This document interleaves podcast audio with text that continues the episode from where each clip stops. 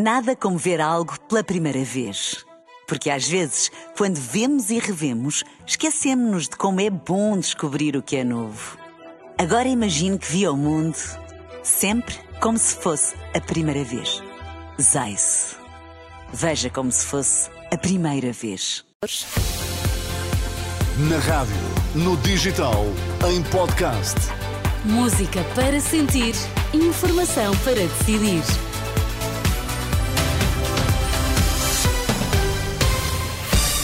Hora de ouvirmos as notícias. Ai, que se fugiu a minha voz. Vítor Mesquita, bom dia. Como é que está? O que é que tens em destaque a esta hora? Bom dia, Teresa. A falta de condições económicas não deve ser desculpa para não acolher crianças em Portugal, diz a Unicef. O suplemento atribuído à PJ deve estender-se a outras forças de segurança e até aos bombeiros, defende a líder do PAN. Vamos lá ouvir a edição das 11 com Vítor Mesquita. É preciso acabar com o preconceito e o desconhecimento, posição defendida pela Unicef, que reclama uma aposta no acolhimento residencial para crianças como forma de reduzir o número de menores institucionalizados. O relatório do Fundo das Nações Unidas para a Infância revela que, entre mais de 40 países da Europa e da Ásia Central, Portugal é o que tem o maior número de crianças acolhidas em instituições. Em declarações esta manhã à Renascença, José Proença, especialista em proteção infantil, defende que a falta de condições económicas não deve ser desculpa para não acolher. Tanto a nível económico como em termos de benefícios, por exemplo, existe a possibilidade de tirar uma licença semelhante a quando se tem um filho, por exemplo.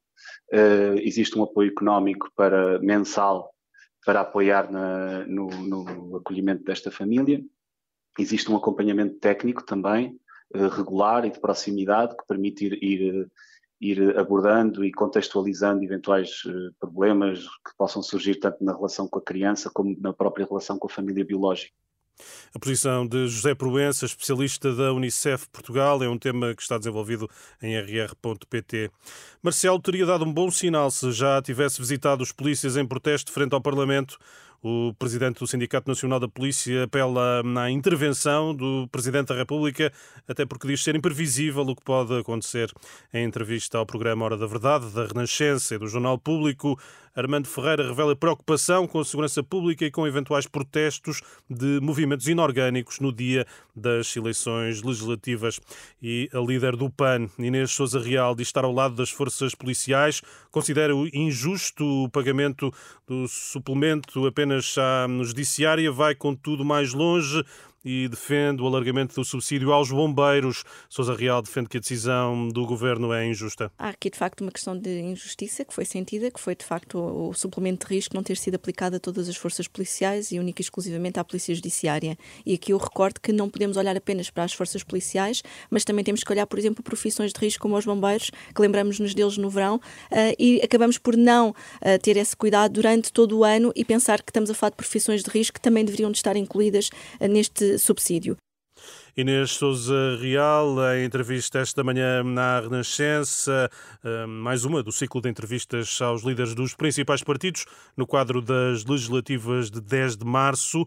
Na próxima quarta-feira é a vez do secretário-geral do PCP, Paulo Raimundo.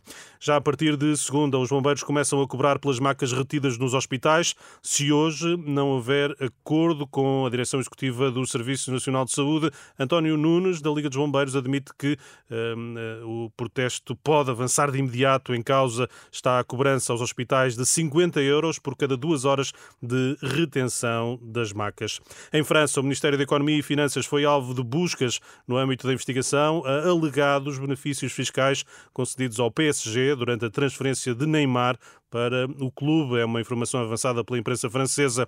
O jogador foi transferido do Barcelona para o Paris Saint-Germain em 2017. Obrigada, Vítor Mesquita, e até já. Até já. Renascença, marca número 1 na escolha do consumidor 2024 na categoria Rádio e Informação.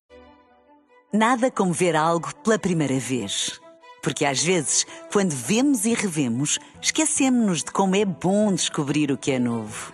Agora imagine que viu o mundo sempre como se fosse a primeira vez. Zeiss. Veja como se fosse a primeira vez.